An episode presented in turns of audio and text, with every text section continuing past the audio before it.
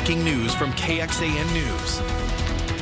Well, breaking news at 5 o'clock. New court records allege murder suspect Kaitlin Armstrong planned her escape attempt a few days ago for months. And Armstrong is accused of killing professional cyclist Moriah Wilson and then fleeing the country. And now she's charged with trying to escape custody on Wednesday. Investigative reporter Kelly Wiley is joining us now to really break down how investigators believe this latest attempt all came together. Yeah, investigators allege that there are this, that really this video only shows a fraction of her 10 minute escape attempt. Investigators allege in court records she tried to scale a six foot wall, led corrections officers on a mile foot chase, and that she was able to slip her left hand out of her restraints. And Kelly, investigators go further and lay out a plot they believe she had to escape. Well, first they say there's months worth of video footage showing her running, doing yoga exercises throughout the day. They say they found a metal pin and dental floss in her cell. They believe they she used that to manipulate her cuff off. And last, they lay out some medical requests she made. Investigators say she was able to secure, to secure an outside uh, medical appointment. And they also say that she was able to get a request to have her leg restraints uh, not used. So now it's kind of making sense why we see her running in this video. Okay, and so this charge is an assertion officers were actually hurt during this chase? Yeah, I mean, in the video, we can actually see the officers uh, trying to catch up with her, tripping at times to catch up with her. But this affidavit actually says that there were injuries to their knees uh, made, and that's why this charge is specifically escape with bodily injury. All right, and we do know that her murder trial is set to begin at the end of the month. Kelly, thank you so much for all of that new information. Thank you. Well, now to the latest in the Middle East. In 24 hours after Israel ordered the entire population of northern Gaza to evacuate, that warning has expired, and now more than 1 million people have to decide whether to abandon their homes. Thousands are already on the move, but Hamas is urging Gazans to ignore the warning. And the death toll continues to rise in Gaza as a result of Israeli strikes. Meanwhile, more bodies are being found inside Israel after Saturday's terrorist attack. More than 1,300 people are now dead in Israel. 27 Americans have been killed. In Gaza, more than 1,500 people have been killed. And across the country, there is extra security and police presence in major cities at synagogues, Jewish schools, and businesses. The former head of Hamas called for a global day of anger today against Israel, encouraging neighboring countries to join the fight. Now, multiple law enforcement officials say they are monitoring increased threats online, but they say none are specific and credible. Now, last night we told you Austin Mayor Kirk Watson said the Austin Police and Homeland Security and Emergency Management departments are on high alert to prevent and respond to any attempts at violence here. And meantime, Secretary of State Antony Blinken spent the day meeting with leaders around the Middle East to deliver a message, keep Iran out of this war. And as Bree Jackson reports, President Biden is meeting with family members of those who lost loved ones in Saturday's attack. The Israeli military dropping leaflets over Gaza City today, calling on residents to flee south ahead of Israel's land ground assault to eliminate Hamas militants. As the bombing intensifies, the death toll continues to rise. Chilling images emerging from the region of cargo containers filling with bodies. Cargo full of bodies, hundreds of bodies, babies, children. The U.S. working on multiple fronts to keep the war from spreading. Secretary of State Blinken in Qatar today, meeting with Middle Eastern leaders. Let's not lose sight of why this is happening. Israel is conducting operations in Gaza because Hamas carried out terrorist attacks. Secretary of Defense Lloyd Austin in Israel pledging U.S. support. Back in Washington, President Biden on 60 Minutes pledging to secure the release of American hostages. We're going to do everything in our power to get them home if we can find them. As the humanitarian crisis grows in Gaza, the United Nations is calling an evacuation impossible, saying any effort to move the region's more than 1 million people could turn a tragic situation into a calamity. The situation for the 2 million residents of Gaza is desperate. They are pawns right now, they're victims in the most terrible eruption of violence imaginable. Violence launched by Hamas's surprise attack on Israel that now threatens to spiral across the region. In Washington, Bree Jackson, NBC News. And Lester Holt continues to report from Israel tonight. He talks with a community of Jewish African Americans who have fled rocket attacks and a group of women about what they've experienced. NBC Nightly News with Lester Holt is right here on KXAN at 5:30. All right, well, two other news now, and don't forget about tomorrow's annular eclipse. It's the first of two eclipses to pass over us pretty soon. An annular eclipse happens when the moon passes in front of the sun but leaves a ring of fire visible around its edges. Now, Austin is not in the path of totality for this eclipse, but about 88% of the sun's light will be blocked out. The eclipse will begin around 10:23 a.m. and it's going to end at 1:33 p.m. It's going to peak at about 11:54 a.m. And of course, don't forget your eclipse glasses. You're going to need those or you could risk damaging your eyes. Now, the big eclipse is happening in April. We have everything you need to know about both of them, including all of tomorrow's watch parties right now on KXAN.com. Oh, okay, Daniel. So Nick will be at a soccer game yeah, tomorrow. He said he's going to stop no, no. the game. Pause the game or hurry things along uh, so that we can all take a little eclipse break. But people have been asking what the word annular means right. and why this is called annular. Well, I looked it up. Annular means circle or ring. Mm -hmm. And of course, we're talking about this being more of a ring as opposed to the uh, sun being mm -hmm. completely blocked off. Mm. So uh, that's where that comes from, right? uh, let's take a look outside here as we show you what it looks like from the Indeed weather camera at the domain where we've got some scattered clouds. A cold front is moving through the area right now. It's not going to make it cold instantly, but you are going to notice cooler temperatures here this weekend. This is roughly where the front is. It's now southeast of downtown and the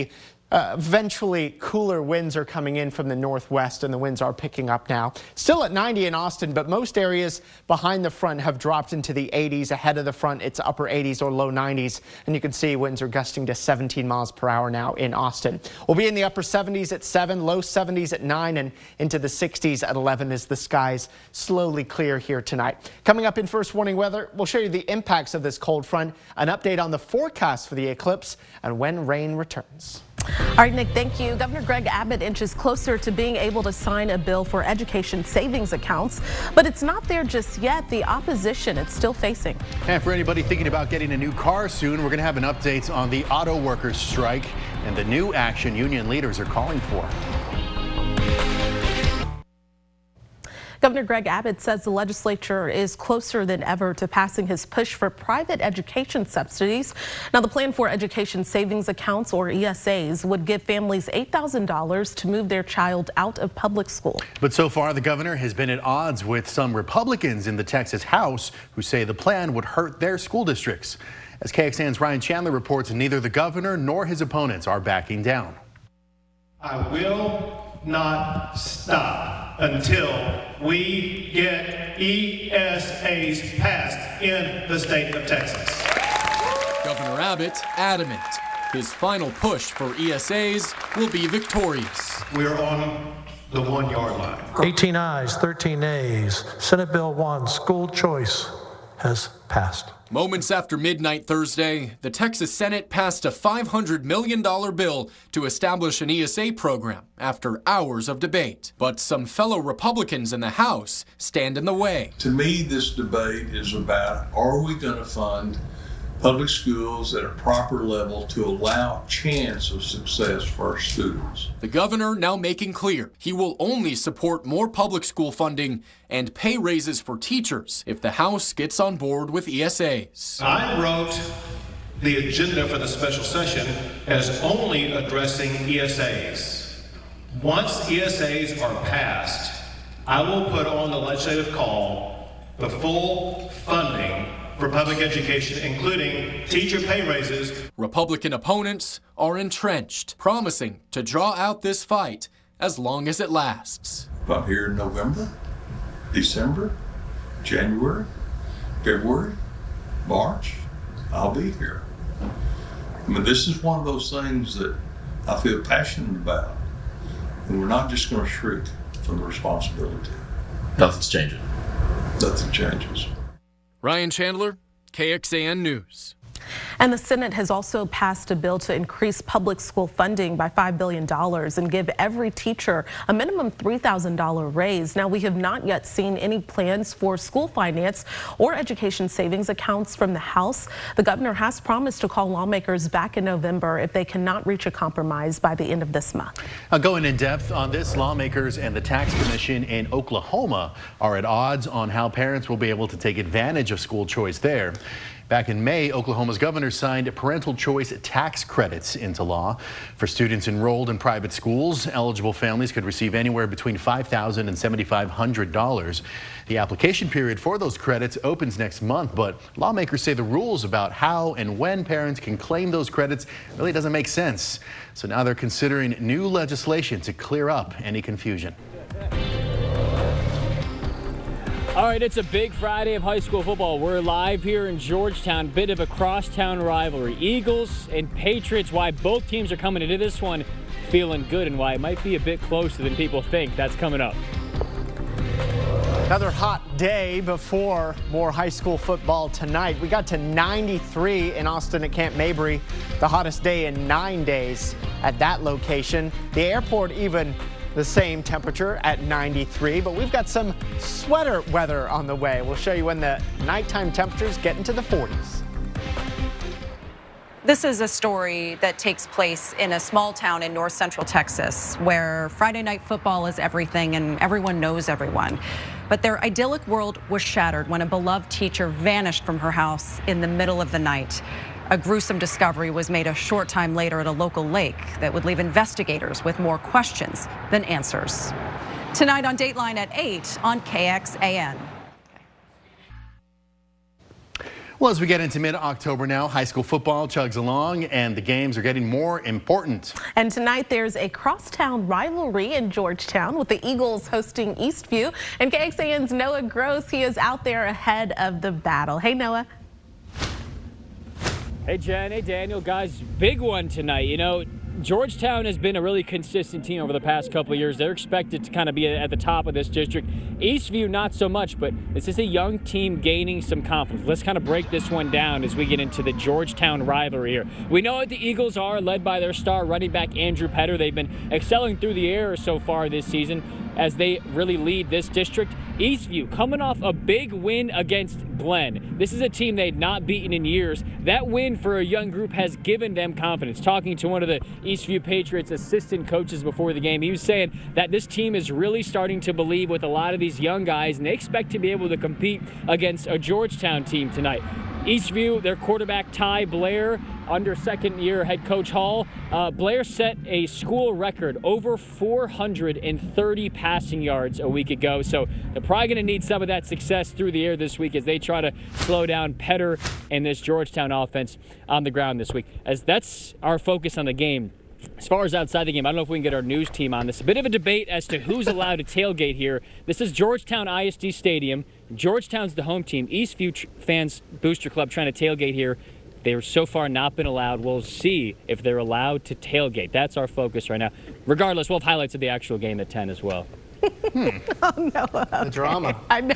On and off Oh my field. goodness. Okay, you notice that Noah did not complain about the He weather. Yeah, Yeah. surprise, surprise. I, I think he's getting used to this. He's getting used he's finally got used to Central Texas. That or the humidity just dropped like a rock in Austin.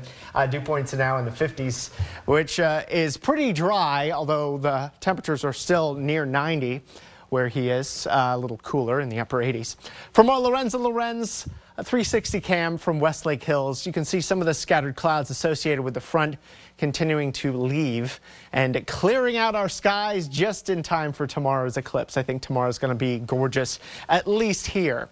90 still in Austin, but the air is drier. Dew points in the 50s is dry. Dew points in the 70s is real humid and that humidity just to the east of the front. But now we're getting in on some of that drier air and it gets even drier than that as these dew points in the 30s start to plunge into central Texas overnight tonight. So the front is basically on top of us. It is southeast of Austin now and working its way through our eastern counties and Hays County too, bringing some of those scattered clouds. And then behind it, the air really dry, but it is increasingly breezy. You're going to notice the wind here, uh, whatever you're doing this evening or this weekend. Temperatures should be falling into the 70s by 8. 60s at 11, and then look where we start tomorrow morning, about 58 or 59, although our eastern counties may not get out of the 60s. And then we're warm tomorrow, but cooler than average and much cooler than today's high of 93. We're going for only 80 here tomorrow. So the skies continuing to clear. There may be a few lingering high clouds around during the evening hours, but then overnight and into tomorrow,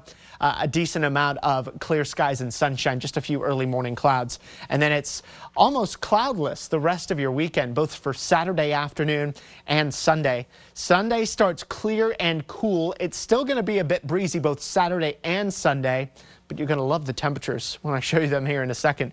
Barely a cloud on Sunday as well. But for high school football games here kicking off this evening, you'll notice the wind more than anything uh, as the temperatures fall through the upper 70s to near 80 at kickoff mid 70s at halftime, low 70s by the end of the fourth quarter. Getting down to 58 with the clearing skies tonight, but the wind may uh, you know, wake you up a little bit in the middle of the night at times if it rattles anything around your house. For the solar eclipse here tomorrow, the general window of time is 10 to 2, but the best stuff is just before noon. 66 at 10, just a few clouds, mostly sunny at noon, 78 at 2, which is about as clear as we could hope it to be here for the weekend. There is a chance of rain in our near future, though. That comes next Thursday into Friday preference being for Thursday, looking like the day with the better chance of rain. And the early outlook for rainfall, it's not super impressive, but it's something. About a quarter of an inch to three quarters of an inch of rain coming over the next seven days, but mostly that's just Thursday and Friday. So how does our first warning weather seven day forecast look as we take you through the rest of the weekend? So Saturday 80, breezy. Uh, and mostly sunny. Sunday, sunshine and 76. And then we've got three days in a row with highs just in the 70s, which is cooler than normal and full sunshine. So I know we need the rain, but this weather looks great. And then look at Tuesday morning. Lows in the 40s. We haven't had those at Camp Mabry since April 17th. Temperatures do warm up a bit next week back into the 80s ahead of that rain and cold front. 30% rain chances Thursday. They're down to 20% for Friday. All right, Nick, thank you very much. For those of you looking for a getaway, cruises are often a great option, but as post-pandemic demand to set sail rises, well, so are prices. According to data from Cruise Critic, the average price of a five-night cruise in the Caribbean, Bahamas, or Bermuda will now cost you $736 per person in December. That's 37% higher than a year ago and 43% more than December of 2019. Now, cruise lines continue to say they offer great values for vacation. Border bills passed in the Senate, what it means for people who cross into Texas illegally. Ahead tonight on Nightly News, Israel's ultimatum to people living in the north of Gaza, the clock ticking for them to get out. Also, I meet the American families who evacuated this neighborhood after days of living in the line of fire. Ahead on Nightly News. The Texas Senate passed new legislation that would make illegal entry into Texas from Mexico a state crime. Currently, illegal crossings are handled by the federal government, so that means migrants caught crossing illegally by DPS would be handed over to federal authorities. But Senate Bill 11 would change that, allowing Texas law enforcement officers to make the arrests. In a statement, Lieutenant Governor Dan Patrick said once again that Texas must take matters into its own hands due to what he sees as a lack of action by the Biden administration. Governor Abbott's office says Texas has bused more than 55,000 migrants out of Texas since April of 2022. UAW President Shawn Fain is giving an update on the ongoing strike against automakers. Fain did not announce an expansion of the strike against the big three today, but he says they are prepared to call on more locals to stand up and walk out at any time. When I tell all of you members to be ready to stand up, I mean it. We're not waiting until Fridays anymore. We're not sticking to one pattern or one system of giving these companies an extra hour or an extra day.